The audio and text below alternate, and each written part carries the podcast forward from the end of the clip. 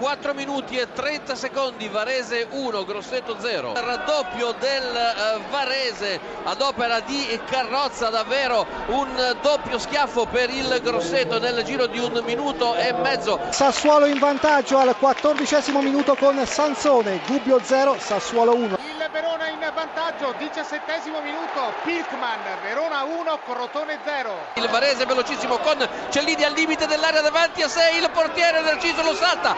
Per la terza volta il Varese va a segno, questa volta con Cellini, azione classica di contropiede sfruttata nel modo migliore. Siamo arrivati diciassette minuti e trenta secondi, Grosseto zero, Varese tre, il Grosseto è davvero in barca. C'è il quarto gol del eh, Varese, quarto gol con una palombella da fuori area elegantissima, bellissima di Zecchini, che porta a quattro il gol del eh, Varese. Quinto gol del Varese, qualcosa di incredibile quello a cui stiamo assistendo. Al trentatreesimo l'autore del gol è sommerso dai compagni. Possiamo in questo caso dire soltanto eh, Grosseto zero, Varese cinque. E c'è il gol dell'Ascoli, il calcio di punizione vincente di Falconieri che porta in vantaggio la formazione marchigiana. Colpo in testa di Abbruscato, palo, e il pallone termina in rete. Il Vicenza si porta clamorosamente, ma direi con merito, in vantaggio all'ottavo minuto del secondo tempo.